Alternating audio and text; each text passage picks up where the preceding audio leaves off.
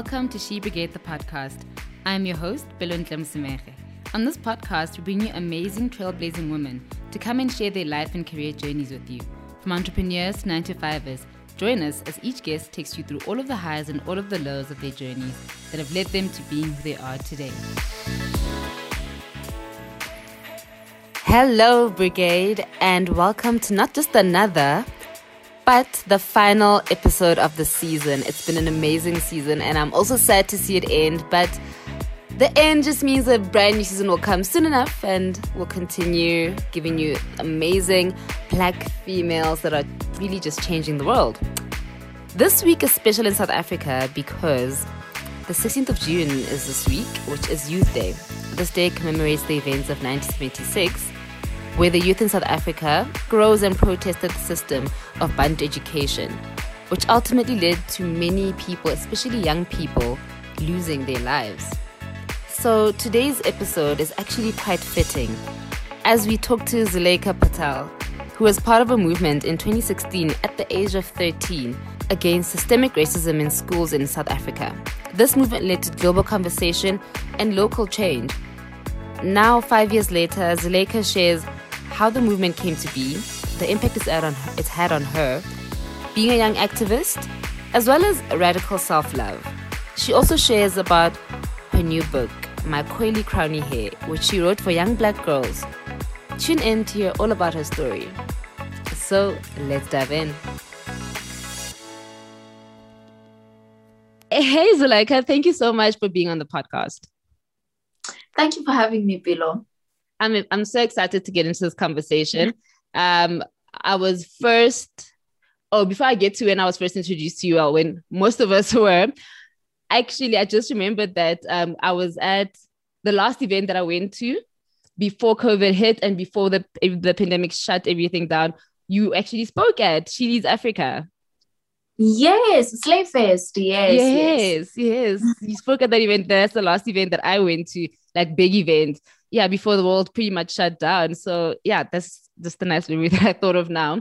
But also, you know, with you being um who you are and what, with what you've done, I can actually recall my first experience of you. And just to quickly tell you about it, I was it was my first year working in corporate at a bank and I had I was a braid girl a lot, so I braided my hair mostly. I woke up that week and I just decided, no, I'm going to have my natural. I have an afro under under my wig, so I just decided to just take my natural hair um um to to wear my natural hair to work that week, and it just happened to be the same week that um you, you your your protest was taking place. So it was so interesting for me because I went natural because it wasn't really by choice. My hair was like just not coping with like, like that stuff doesn't work on my hair. It literally like my hair will, will fall off. So I, I it was not by choice when I went natural, but obviously I love it now.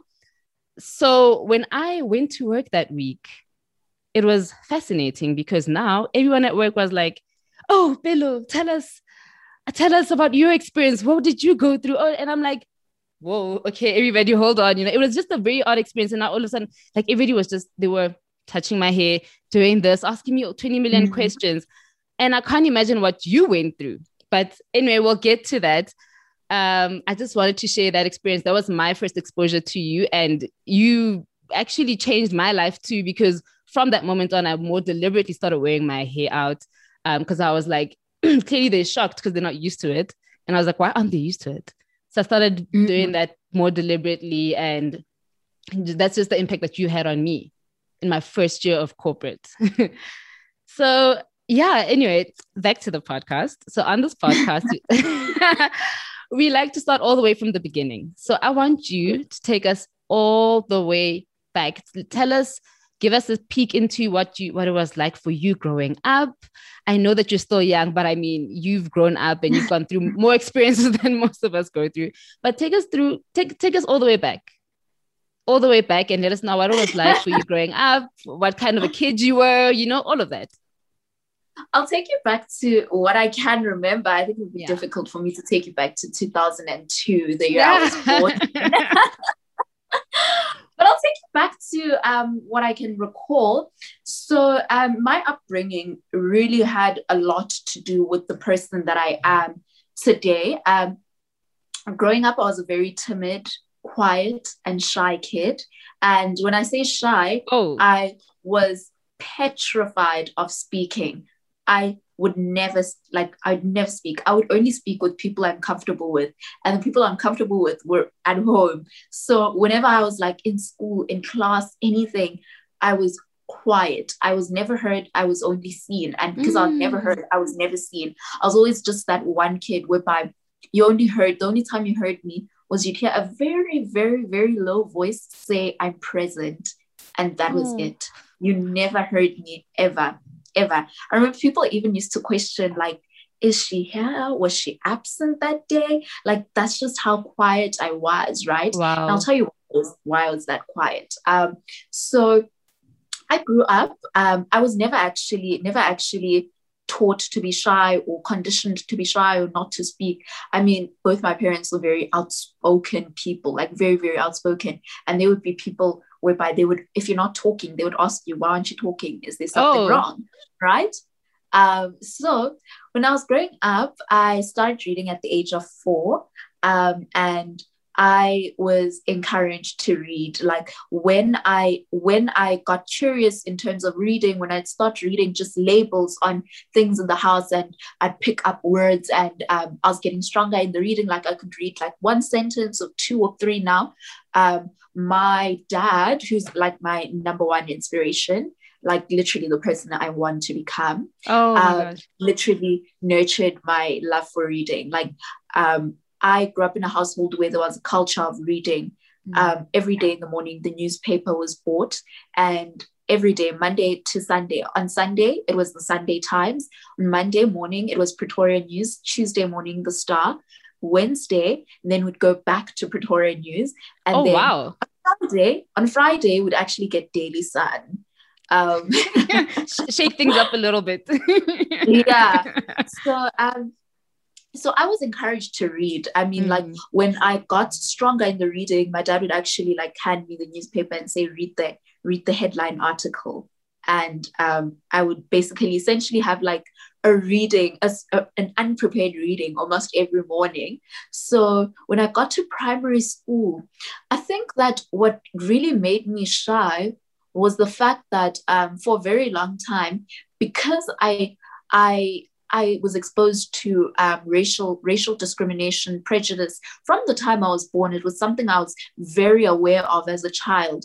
I was never, I was never, I was never really. Um, I never really was conditioned to believe that we're a free nation because I I understood discrimination because it was what my daily life was like, right? Growing up in an interfaith in an interfaith background and an interracial background where both my parents essentially um, both my parents are um, are black people, but of different um, different cultural ethnic groups, right? Mm. Um, there's my mother who's in Ndebele, and then there's my father who's Indian and isn't from South Africa and is mm. Muslim, and then there's mm. my mother's side, which is which is Christian, right? And so I navigated a childhood whereby from my toddlerhood, I was exposed to um, discrimination in its most uncomfortable forms, right? Um, whether be it people pulling my hair and um, whether it would be from the one side where because I I grew up with my father and my mother's family, right? And so um, I, I could never say I ever really um, formed a relationship with my my father's side, right? And the few that I did, I had my experiences of discrimination there, whether it be it my hair being pulled or mm. my looks being questioned, you know, like my nose not being mm. pointy, my lips, you know? And so, and so I, I got very, I think it really fueled shyness in me because I always felt like I was not, I wasn't worthy. And so I always, I always said to myself as a child, there's no reason to speak at all, you know? And so I became that kid where I spoke when I'm spoken to, spoke, speak when I'm questioned and only answer when I'm questioned. Otherwise, I would never speak at all. And um, when I got to primary school, this this kind of began. I think this is where my story actually really begins to um, to to unfold because when I got to primary school, so I I from the time I was in grade one, I went to historically historically white and historically model C institutions, right? And so I remember my first primary school, a predominantly predominantly white school, right, in Pretoria. Mm-hmm. And I I remember walking in and I remember I had an experience of racism on the first, very first day, right? Yeah. Very mm. first day, I was the one kid that could write their name and I was able to read, right? And I remember, I remember my teacher looking at me and saying to me, usually people like you aren't aren't aren't um aren't developed that far at this age. And so the way I had perceived that as a child, because as a child at the time when I was six, I literally I understood because it was something I constantly heard. I mm. understood what was the connotation to someone saying you people, right?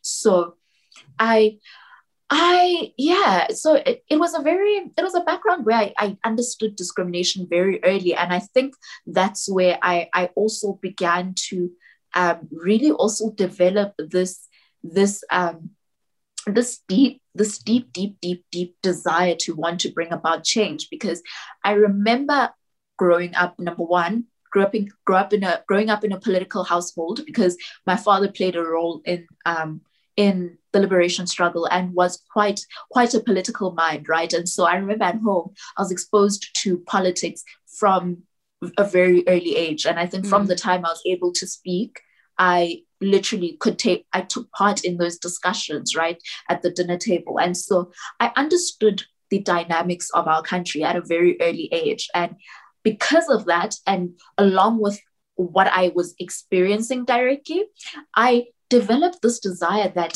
i knew that you know something has to change. And i always used to say that this country has to change. There's no ways that this is the destination that that um, that has been fought for. And we are mm. we are at the destination which we speak of and we're at that destination of freedom. There's no possible way that this is the destination and we're just going to be parked here.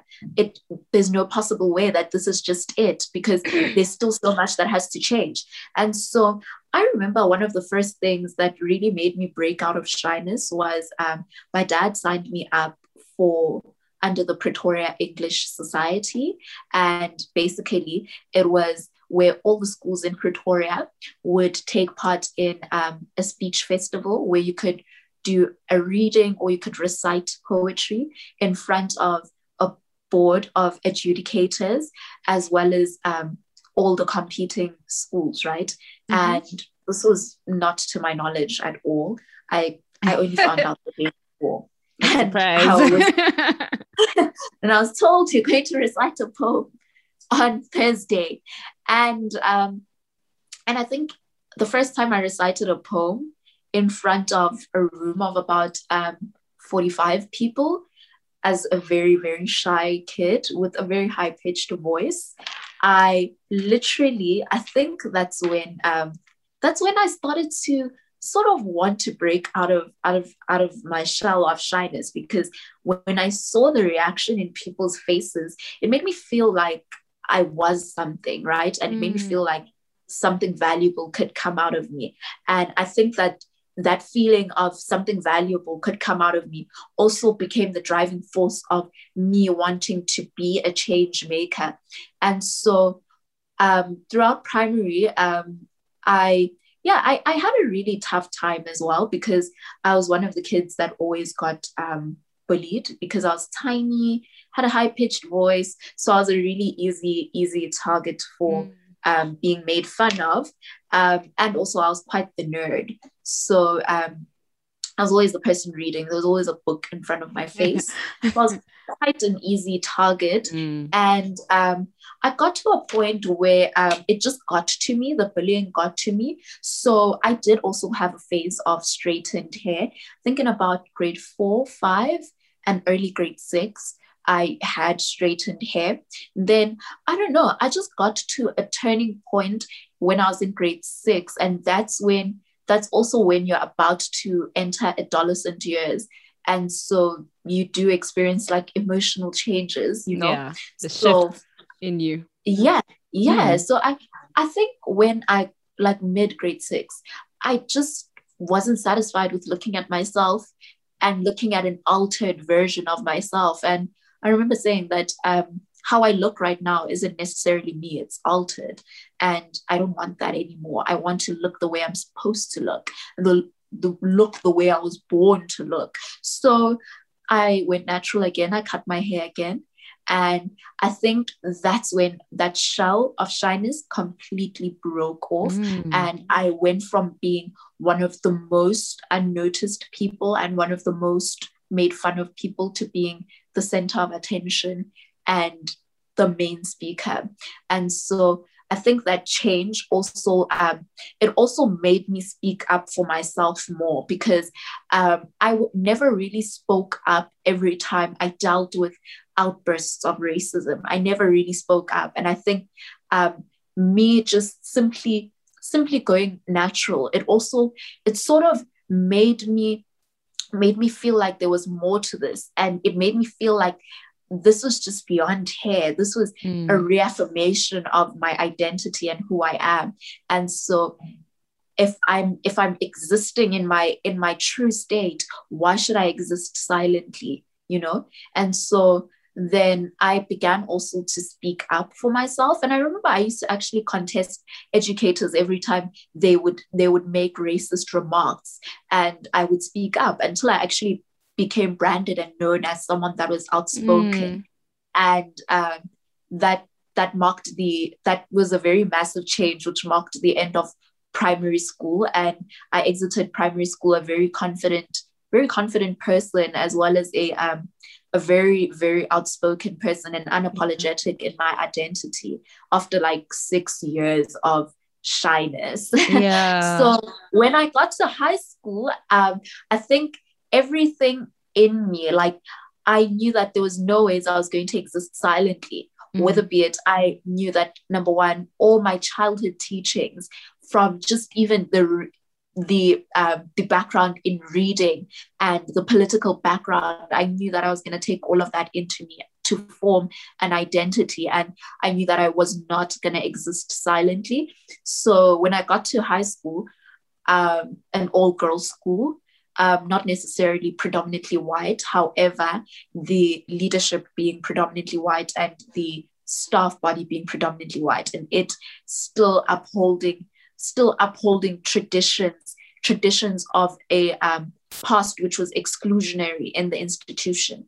So I found myself confronting confronting racism directly in its harshest form. Um, I remember saying I was literally in the furnace, the hot pit of of mm. white supremacy, and I was like, and I'm literally burning, and everyone around me can see it, and people are aware of this, and there's and there's not a single person who's oblivious to it, and it cannot be that this is normalized, and it cannot be that this is our reality, and this is our reality as a country that is that is branded as free and as mm. a youth that are that are are forcefully fed this this identity of freedom and yeah. we're forcefully for, we find ourselves forcefully having to embrace it this cannot be our reality and i remember um, among many many many outbursts and many many traumatic traumatic um, experiences i think the biggest one that completely completely changed and switched things up where I literally said that there's no ways I'm going to keep quiet and I'm determined to bring about change because the country has to change and it will change. Mm. So I remember in May 2016, I was called in by an educator, one of the um, she she was one of the heads of a department, right? And she called me into her office on my own uh, first question she asked me, she said to me, There's usually an Indian man that comes to pick you up. Is that your biological father? And I answered her and I was like, Why would that not be my biological father? Why are you asking me that? Why, why are you concerned about that? And she said, No, we just, I'm just asking because it doesn't seem like it. And I asked her, Why doesn't it seem like it? And she went on to tell me, Well, compared to him, your hair is be your hair grows out exotically compared to his. And I asked her, I was like, what do you mean by exotic? Can you unpack that for me? Because I'm I, I want to understand what you mean. And she went on to ask me to take a seat in her office. And so I took a seat and she told me that um she told me that my afro has grown past its limit and it looks oddly exotic and it's not the girl's highway nor is it nor is it a nor is it ladylike right and she went on to tell me that um, i have to do something about it because i don't have a choice because if i ought to fit in i cannot i cannot look as exotic as i look and so i told her that exotic is a term that i reserve for animals and not human beings and she told me that in her world exotic is reserved for the other which is not the normal the way norm. as mm. the norm, which is not the norm. Exotic is reserved for what is not the norm. And she told me that, um, and she told me that she's questioning a lot around my identity. And she went on to open her cupboard and take out a pencil and she stuck it in my hair and it didn't move, didn't move at all. And she went on to tell me, I think you're going to have to censor this because this is a very, very derogatory term. She went on to tell me that I have rechter kafferare.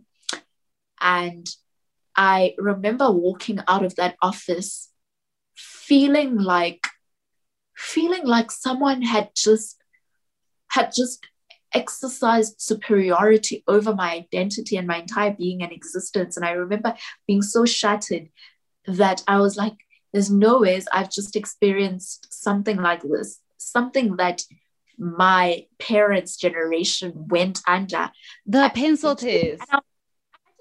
Like I was completely like I was gobsmacked. I was like, how in 2016 22 years into democracy how you know and i remember being so shattered and i cried my eyes out and i literally uh, the following day i was like there's no ways things are going to change things are definitely going to change. And I remember then um, speaking to schoolmates of mine, which were all, this is a very important part that I, I need to mention because it, it, it ties in a lot with my story, right? Mm. So they were all older than me. These were all the grade 11s and the matrics, right? And what happened was they grew fond of me because I was outspoken and because I understood the issues and the mm. system itself, right? And so they grew fond of me. And so I went on to tell them about what happened to me, right? And everyone was devastated. And in a sense, whereby we weren't dev- devastated because everyone pitied that that had to happen to me, but we were devastated at the fact that this cannot be that this has been the reality of everyone who's come before us and it's going to be the reality of everyone that is going to come after us and if not now, then when are things going to change? We can't continue to say that things are going to change whilst there's a slow there's slow progress and things are not changing, right? And so we went on to say that things are going to change. And at the time, we didn't have an answer as to how things are going yeah. to change, but we were yet to find it. So over the next month, next two months, things intensified where we're not getting threats and we're, told, we're being told that you won't write exams if you do not do something about your hair or um, we were even further told that afros and dreadlocks are pro- prohibited on the property of Girls High. So it got and worse. We it got it got more intense, and where you would even face disciplinary action for speaking in an African language, right? And you would face disciplinary action for talking about racism, whereby you had to be silent and, and you had to silence yourself essentially. So I remember August came, August came, and um, this was also the peak of um, fees must fall at the time. And so mm. for me, on a personal level, I witnessed young people bringing about a necessary change in the country. And that sparked something in me that made me feel as though I, as a young person, have a role in this generation and in this time right now to do something because freedom isn't a destination it's it's a it's a continuous it's a continuous uh, it's a continuous path right? And so and so it's an ongoing it's an ongoing thing and it's not necessarily a destination. And even if it were a destination we haven't arrived yet.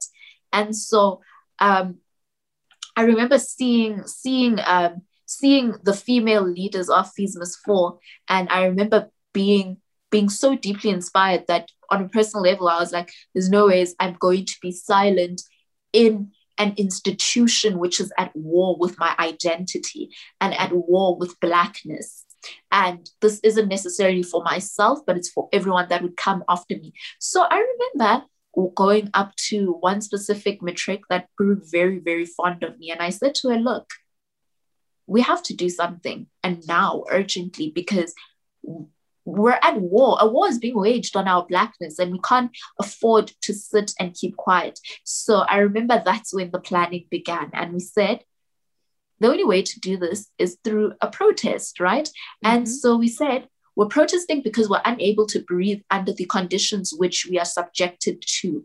And so we um, planned a protest for the 26th of August to dress in all black, to dress in all black, which would symbolize our resistance, because for us, um, for us, all for us all black all black symbolized resistance for us and so we planned to dress in all black and we would start a silent demonstration on a Friday where we had a civics day because prior to the prior to that um, Saturday there was going to be an event at the school, right?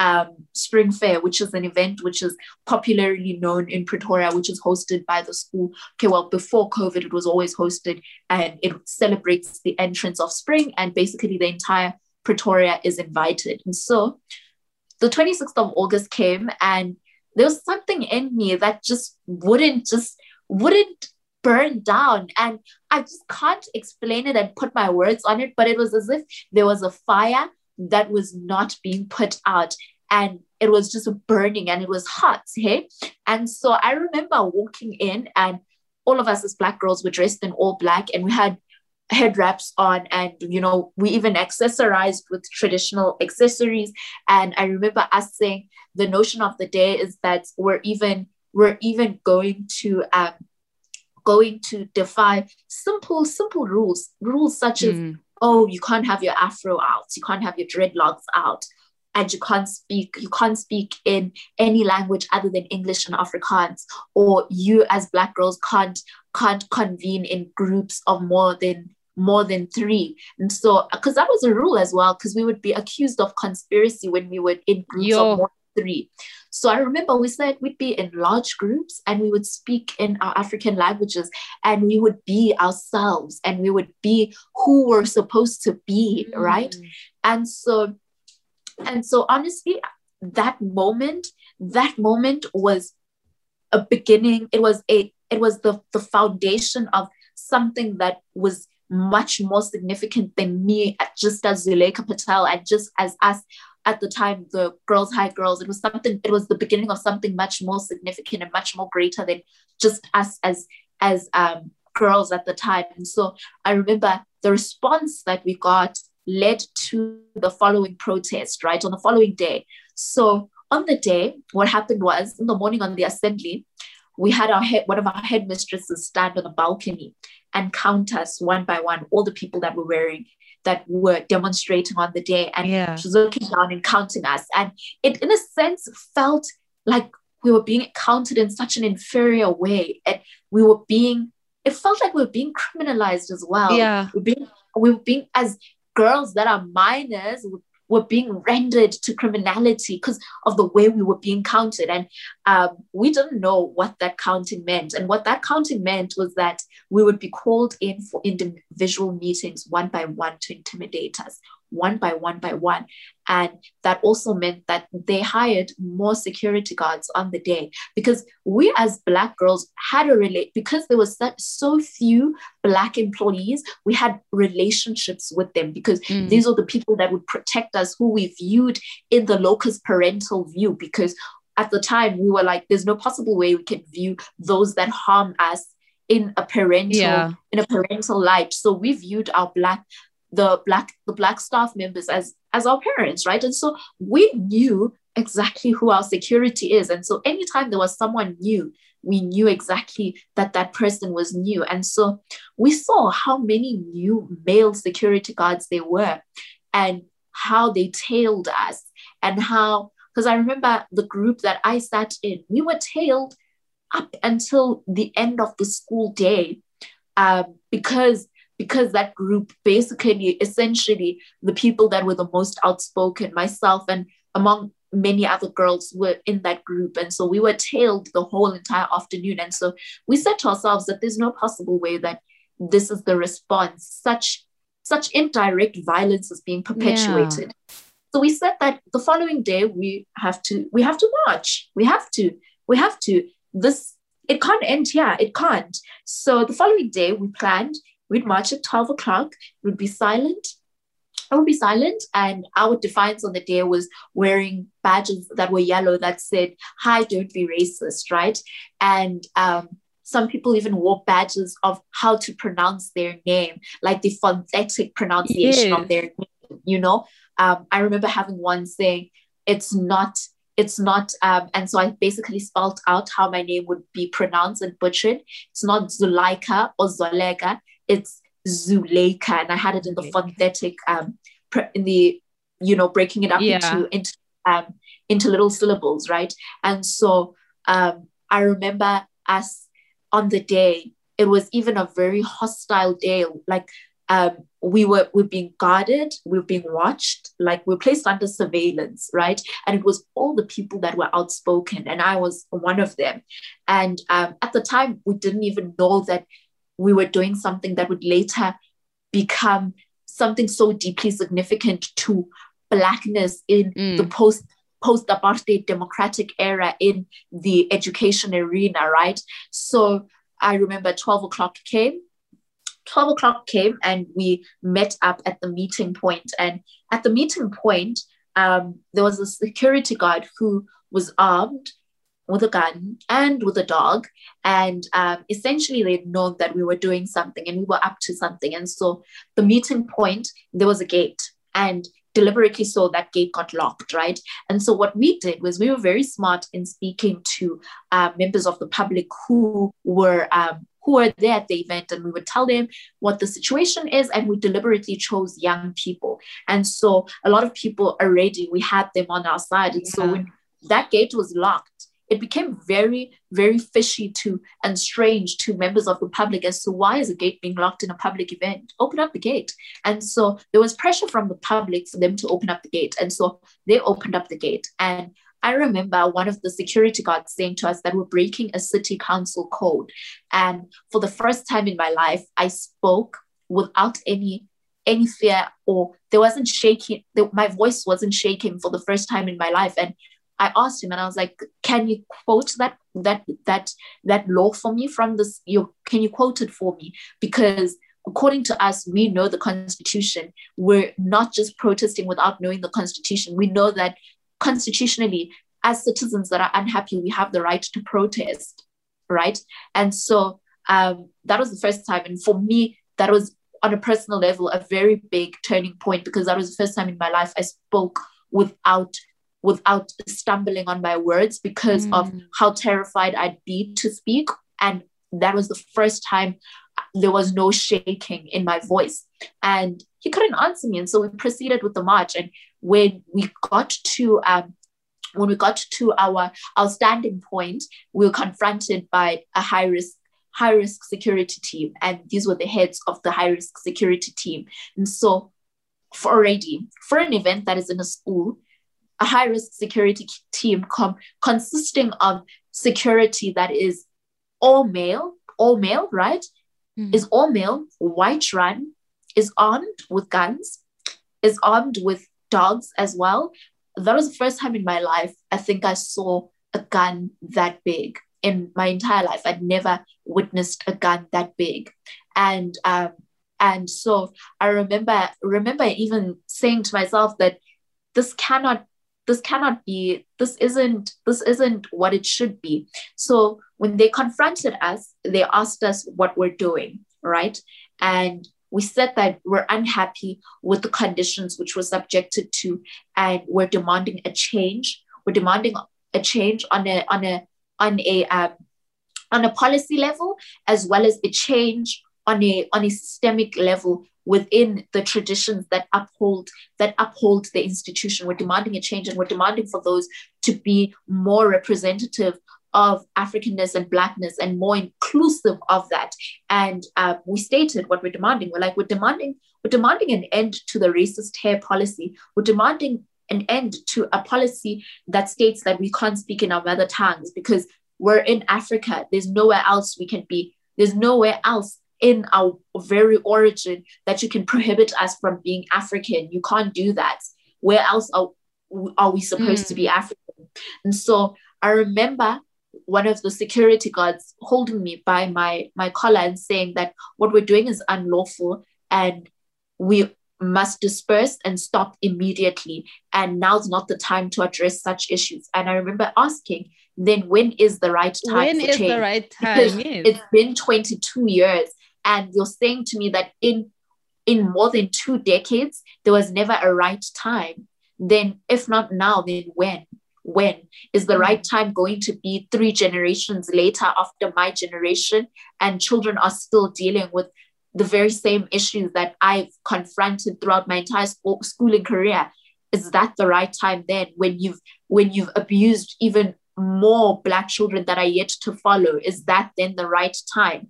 And he didn't answer. And all he said was, We're going to count to three. And by three, you must disperse and immediately stop, stop what you're doing. And he counted and he said, he counted to, he started with one, waited, two, waited. And he was like, We're demanding you to disperse because if you do not disperse, action is going to be taken against you. And we said, What is the action? And they then said to us, We're going to arrest you if you do not disperse to me, you know, and I laugh because at the time I was just I was just like, what? I'm 13 and I'm being threatened with arrest. What? What? Right? And he mm-hmm. counted to three. Then he said, This is the last chance for you to all disperse. And we stood there silently. We stood there silently. And for us, that meant that we we're defending our blackness and there was no way we were going to move. And so, and so then he proceeded to say, Then we're going to arrest all of you you're all going to get arrested. And at the time, for me, because there was this fire in me that I just can't even find the right words to really describe, I un, unplanned, unknowingly, like I, I don't think I, I even planned that I was going to say this, but then I went on to just, I was like, no, then let it be us then. Let it be us then because there's no ways that this is business as usual. So in my mind when i said that to myself i just put my fists up in an x and for me that was defying them silently. And i went on to say then you can arrest all of us. Take us all all of us arrest mm-hmm. us. And i didn't know that me saying that would later lead to everyone also everyone resisting and and silently silently um calmly defying that. And everyone saying then arrest all of us take all of us. And so and so that's when it, that's when that's that moment right there yeah.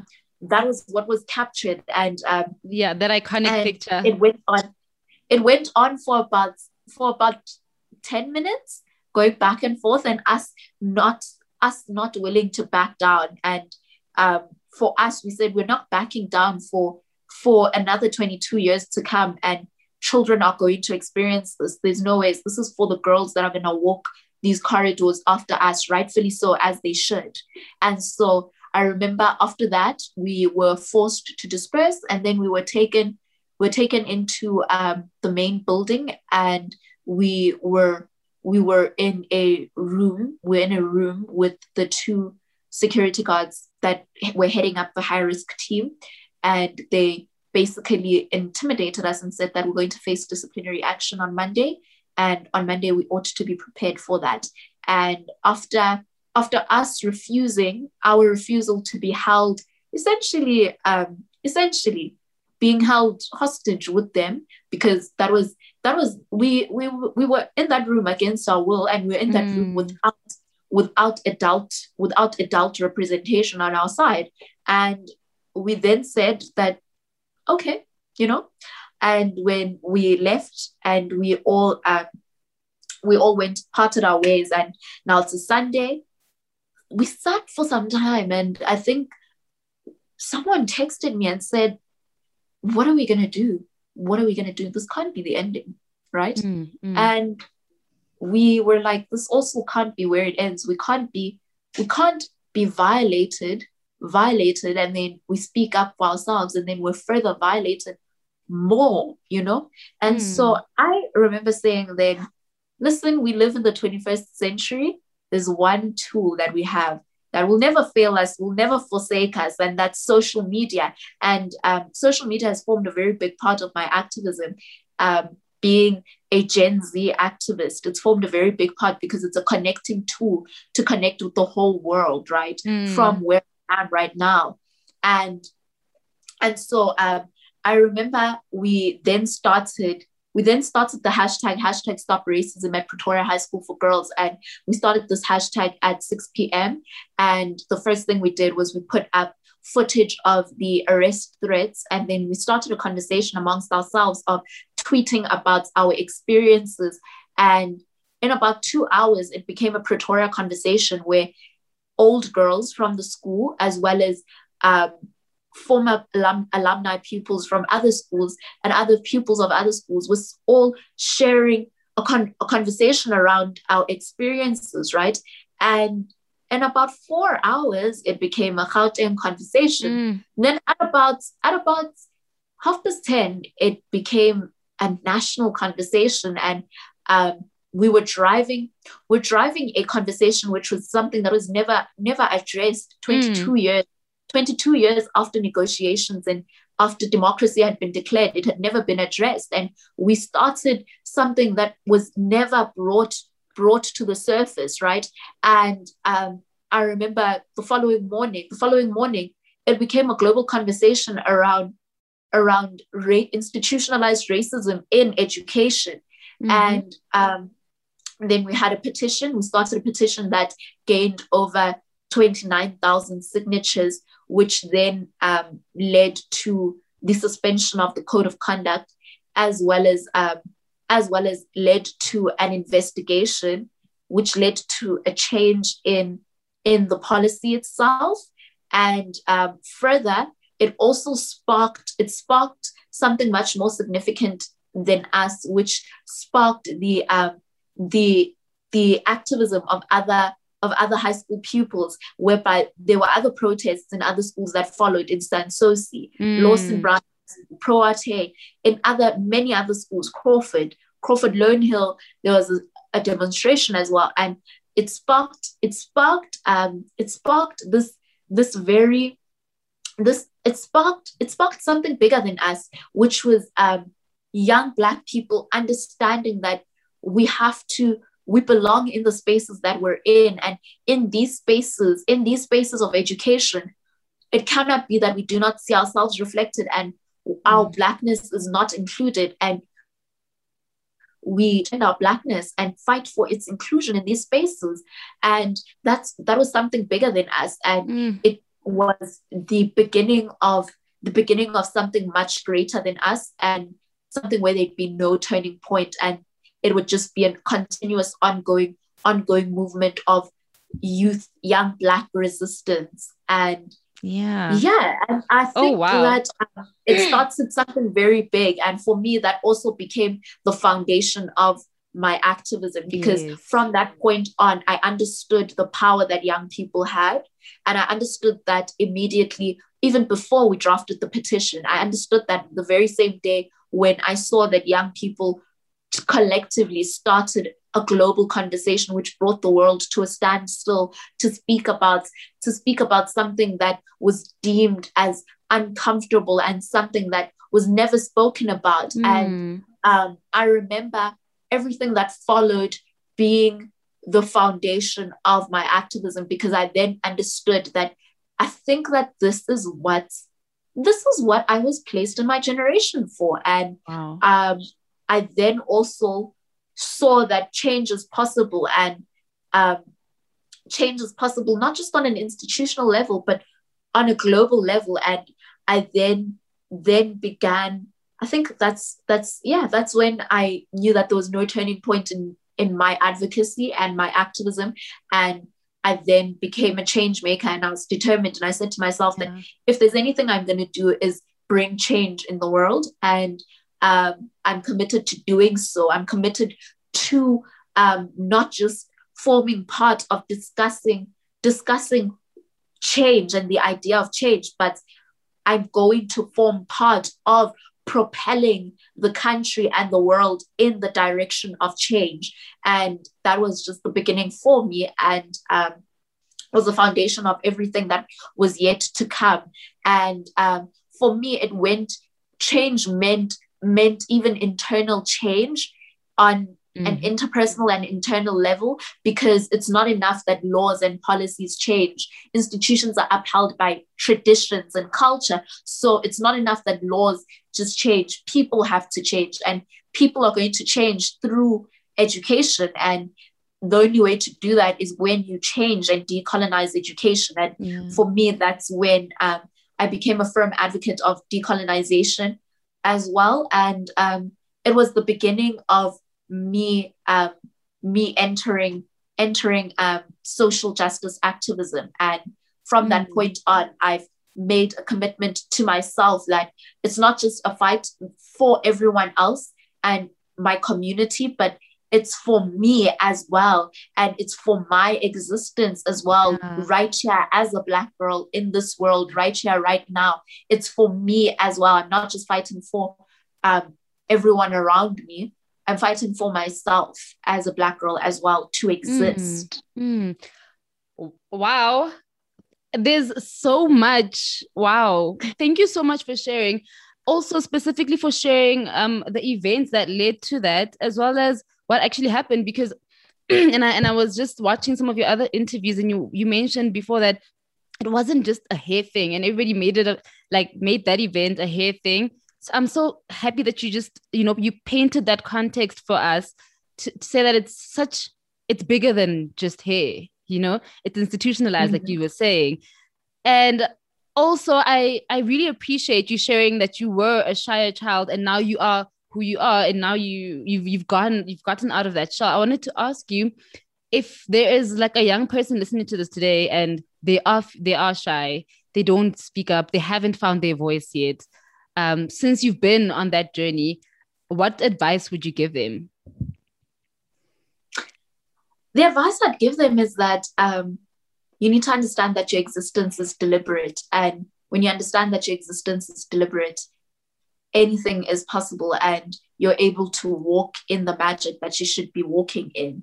And you need to understand that your existence and placement in the world and this generation is deliberate and um, you need to exist deliberately in all of your magic. Mm, I love that. That's absolutely beautiful. It's not by mistake that you're here in this moment right now. It's deliberate. Yes, that's beautiful. Um, another thing I wanted to just um, touch on was, I mean, this it, it it it can't be easy, right? What has been the hardest thing about being an activist? Um, not necessarily just your your that specific um, experience in 2016, but just what you go through. What has been the hardest part of just advocating for what you believe in and you know being an activist?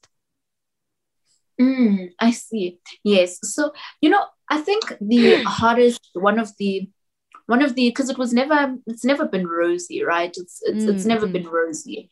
Um, equally, um, it's never been something I was going to give up on, even though it yes. wasn't rosy.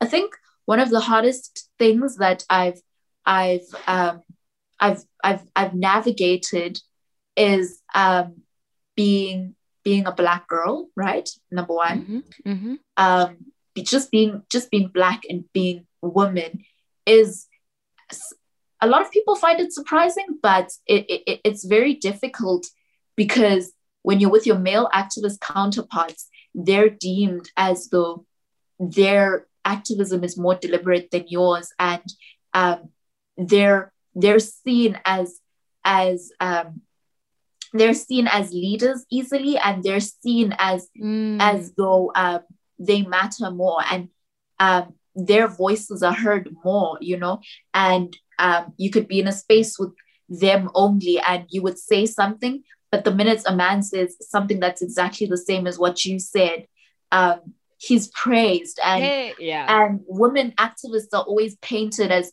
stubborn, hot headed, hard headed individuals. Yet, men that possess the very same characteristics of being unspoken and being um, discerning and um, having having um, having that determination to not want to give up are painted as um, are painted as as as messiahs as heroic and um, there are less less demeaning characteristics attached to them. But when you're a woman you are you're hard-headed you're stubborn you're stubborn and you're hot-headed. And um and so i think that that's been one of the one of the challenges. But um also i think that um just beyond that being this young being this young is also has also been um a bit of a challenge for me given that um in like with south africa for example a lot of the other youth activists are people that um that are like about 10 years seven six years older than me because they form part of the fees must fall generation. And Mm. so it's quite it's quite difficult being this young because at times your question your presence is questioned. Your um your voice is questioned as though does it even does it even matter what you have to say and you're constantly in a in a position of being patronized being questioned or people around you, around you wanting to parent you right Mm. as though these aren't the people that you should be working hand in hand with your to bring colleagues. change about you know and then Mm. i think for me um just the personal challenge has been that um being so young and entering and entering um and entering the space so young um i faced sort of a bit of isolation where it's it's been quite a lonely lonely path because it's like i'm so young right? And um this isn't something that many of my peers around me are are engaged in. And Mm. um, it does in a sense isolate you when you become very outspoken and you're painted as the outspoken one and you are the voice essentially and you're deemed as the voice because i mean i always say to people that um, there's no person in this world that is vo- voiceless people are systemically made to feel and believe that they're voiceless and they're silenced, but no one is voiceless. And so when you're painted like that, there's a very high expectation, but there's also um, a lot of isolation from everyone else. Mm. Um, yeah, th- that that absolutely makes sense. And I'm glad you're mentioning these because you know, we a lot of us are now doing um a lot of passion work, a lot of mission driven work. And I think it's important to just highlight that it's not easy, you know, and that people and young people especially really do understand what you're going into. Not that not to try and discourage anyone. It's just the reality of the world. And these are the things that hopefully will change over time, you know, as more and more people get in, get involved in mission driven work and, and, and, and activism actually specifically. Um, you you also mentioned once in an in an interview that you did, you spoke about are you like are you like what? your eyes went big.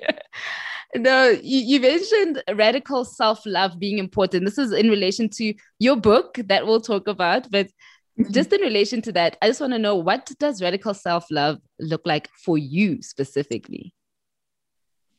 For me, radical self-love is existing existing unapologetically without allowing for the opinions the opinions of how I should exist as a black girl to define how I'm going to exist and shape how I show up. And it's mm. also it's also understanding understanding the power that lies in my being and understanding and understanding that I am more than enough and I'm worthy. I'm not just enough, I'm more than enough. And um and for me it's it's also very it's a very deep reflection as well and also um existing as who i am and loving what i'm taught and conditioned not to love like my hair mm. Mm. Mm.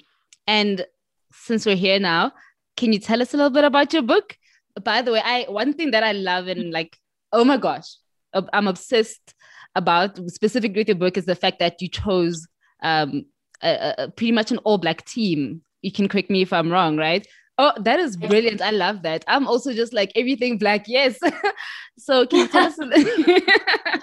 yes, that was very deliberate. And yeah. that's something that I do in all the majority of the work that I do because I believe that I don't come as one, but I come as as who I am. And who I am is not just one, but who I am is as an African, I don't just come on my own. I mm-hmm. come with my community and everything and anything I do for the people must be done with the people. And so in everything and everything that I do and I'm still going to do, best believe it is gonna be black produced, black, like it's just gonna be, you know, this is ours, you know. And so um for me it was very important that um because I'm writing a book dedicated to little black girls that they see when they open up book and they see the names there that they see names of black women and they know that we can come together and do something for ourselves mm. and something that is ours because if the, the book is not just for me the book is dedicated to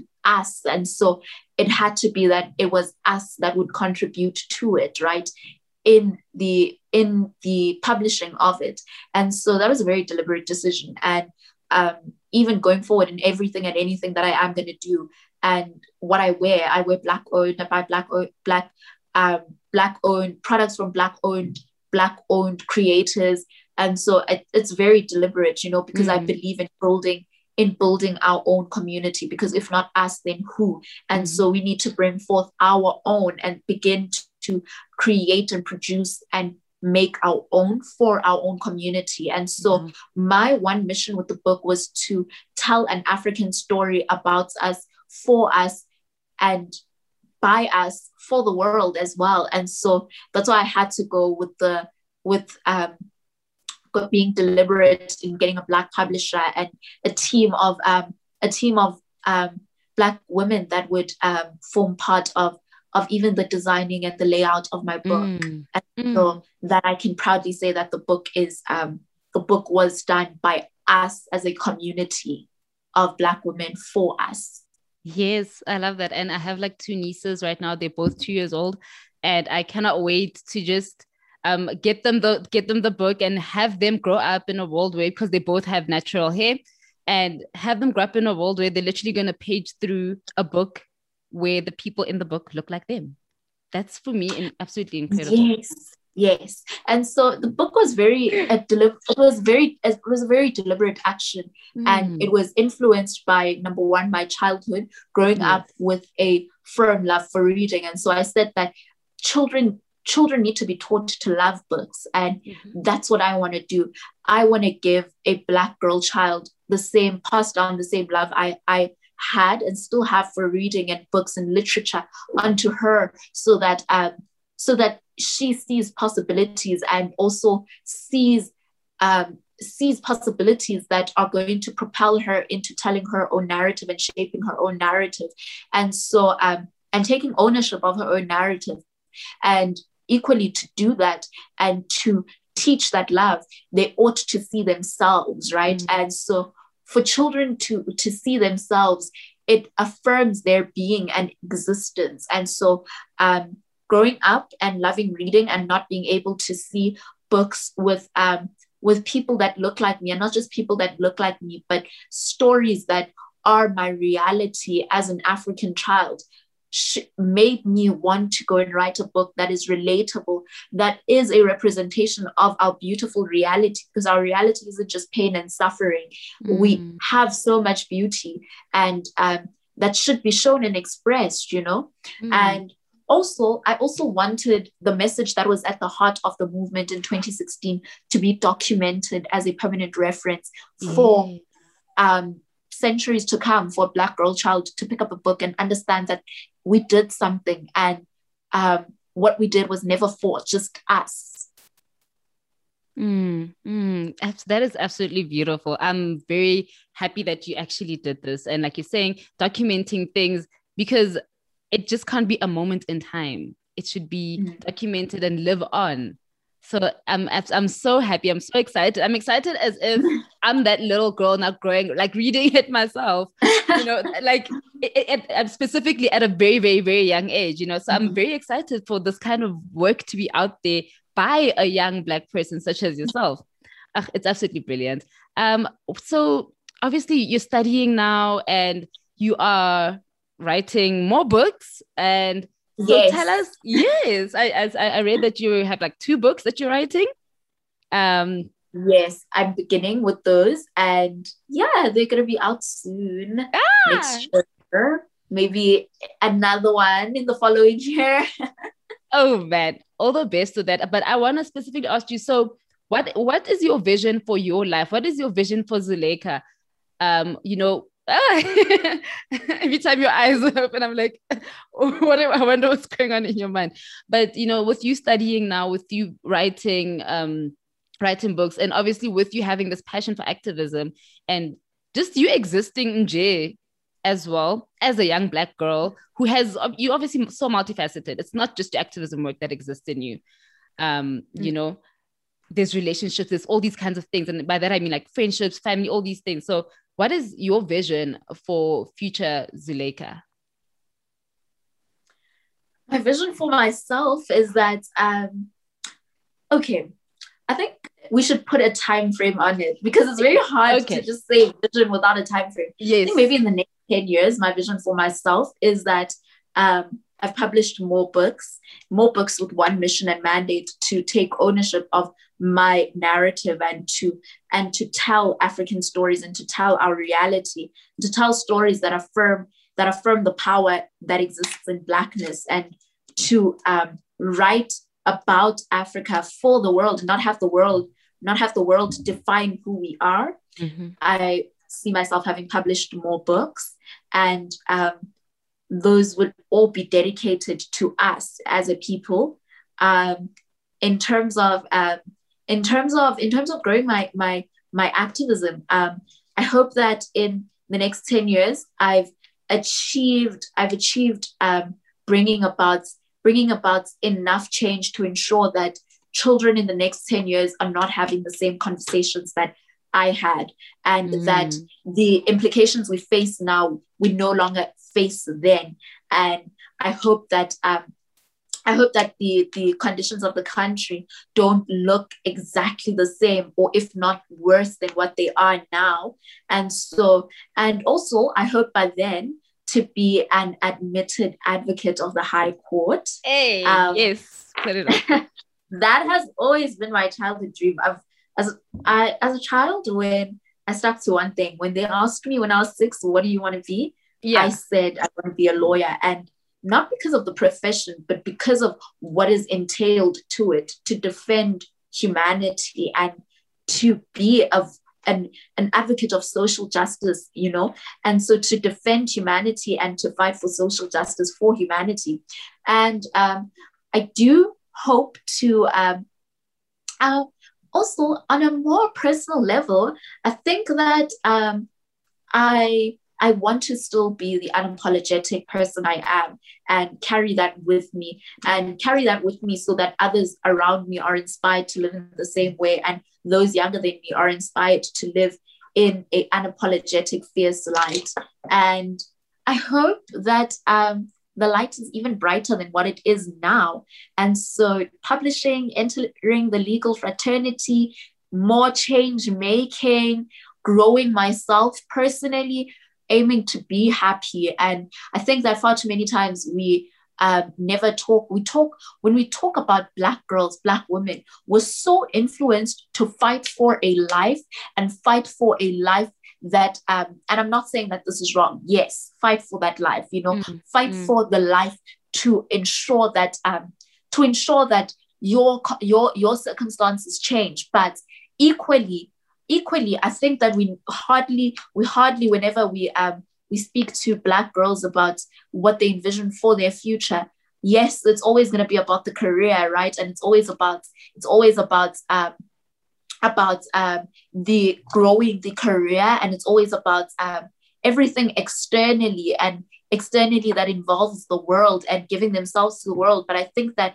as well what should be included is giving back to yourself as though as much as you should give you should receive. And i think mm. for me mm. as a feminist that's very important that you need to give and receive. Give give to the world and receive back for yourself and pour into yourself. And so i aim to be happy as well and at peace. Mm, you can't pour from from an empty cup that's what yeah. they always. Mm, mm. And lastly, this is my favorite question that I love to ask on the podcast. Um, it comes from the quote that I love that says, "Be who you needed when you were younger." That's my favorite quote, and it's what I try to do. um, so now that we've spoken about future Zulaikha, tell me if you could go back in time at, and pick any age. It could be you when you were, you know, still in primary school, still the shy young girl. It could be you when you were starting um, or like starting to get involved in the movement and, and activism. At any age, mm-hmm. if you mm-hmm. could go back, it could be you yesterday. You were younger yesterday. um, yeah, if you could go back in time and talk to your younger self, what would you say to her? I think that um, my younger self is definitely number one proud of the person I've I've I've prospered and blossomed into. And um, what I would go back and say to my younger self is that um, there's always there is always something to say and um, and it's it's valid it's valid. And i think what i would also say is that your your being here and your existence is worthy. And i would tell my younger self not to be afraid not to be afraid of my of my cap- my capabilities. Mm. and so that's what i would tell my younger self because i think my younger self was very afraid. Mm. that's beautiful. I don't want to like add anything on. I think that's a beautiful ending to this wonderful interview. And i know i said lastly but lastly lastly how can people follow your journey? Um get in touch with you um buy your book of course. Um let us know your contact details. Okay so um I have Instagram at Zulaikha Patel underscore Z U L A I K H A. Um, and also, um, how you can purchase the book is it's available at CNA nationwide, exclusive books nationwide, as well as FNE Kids. Thank you so much. This has been amazing.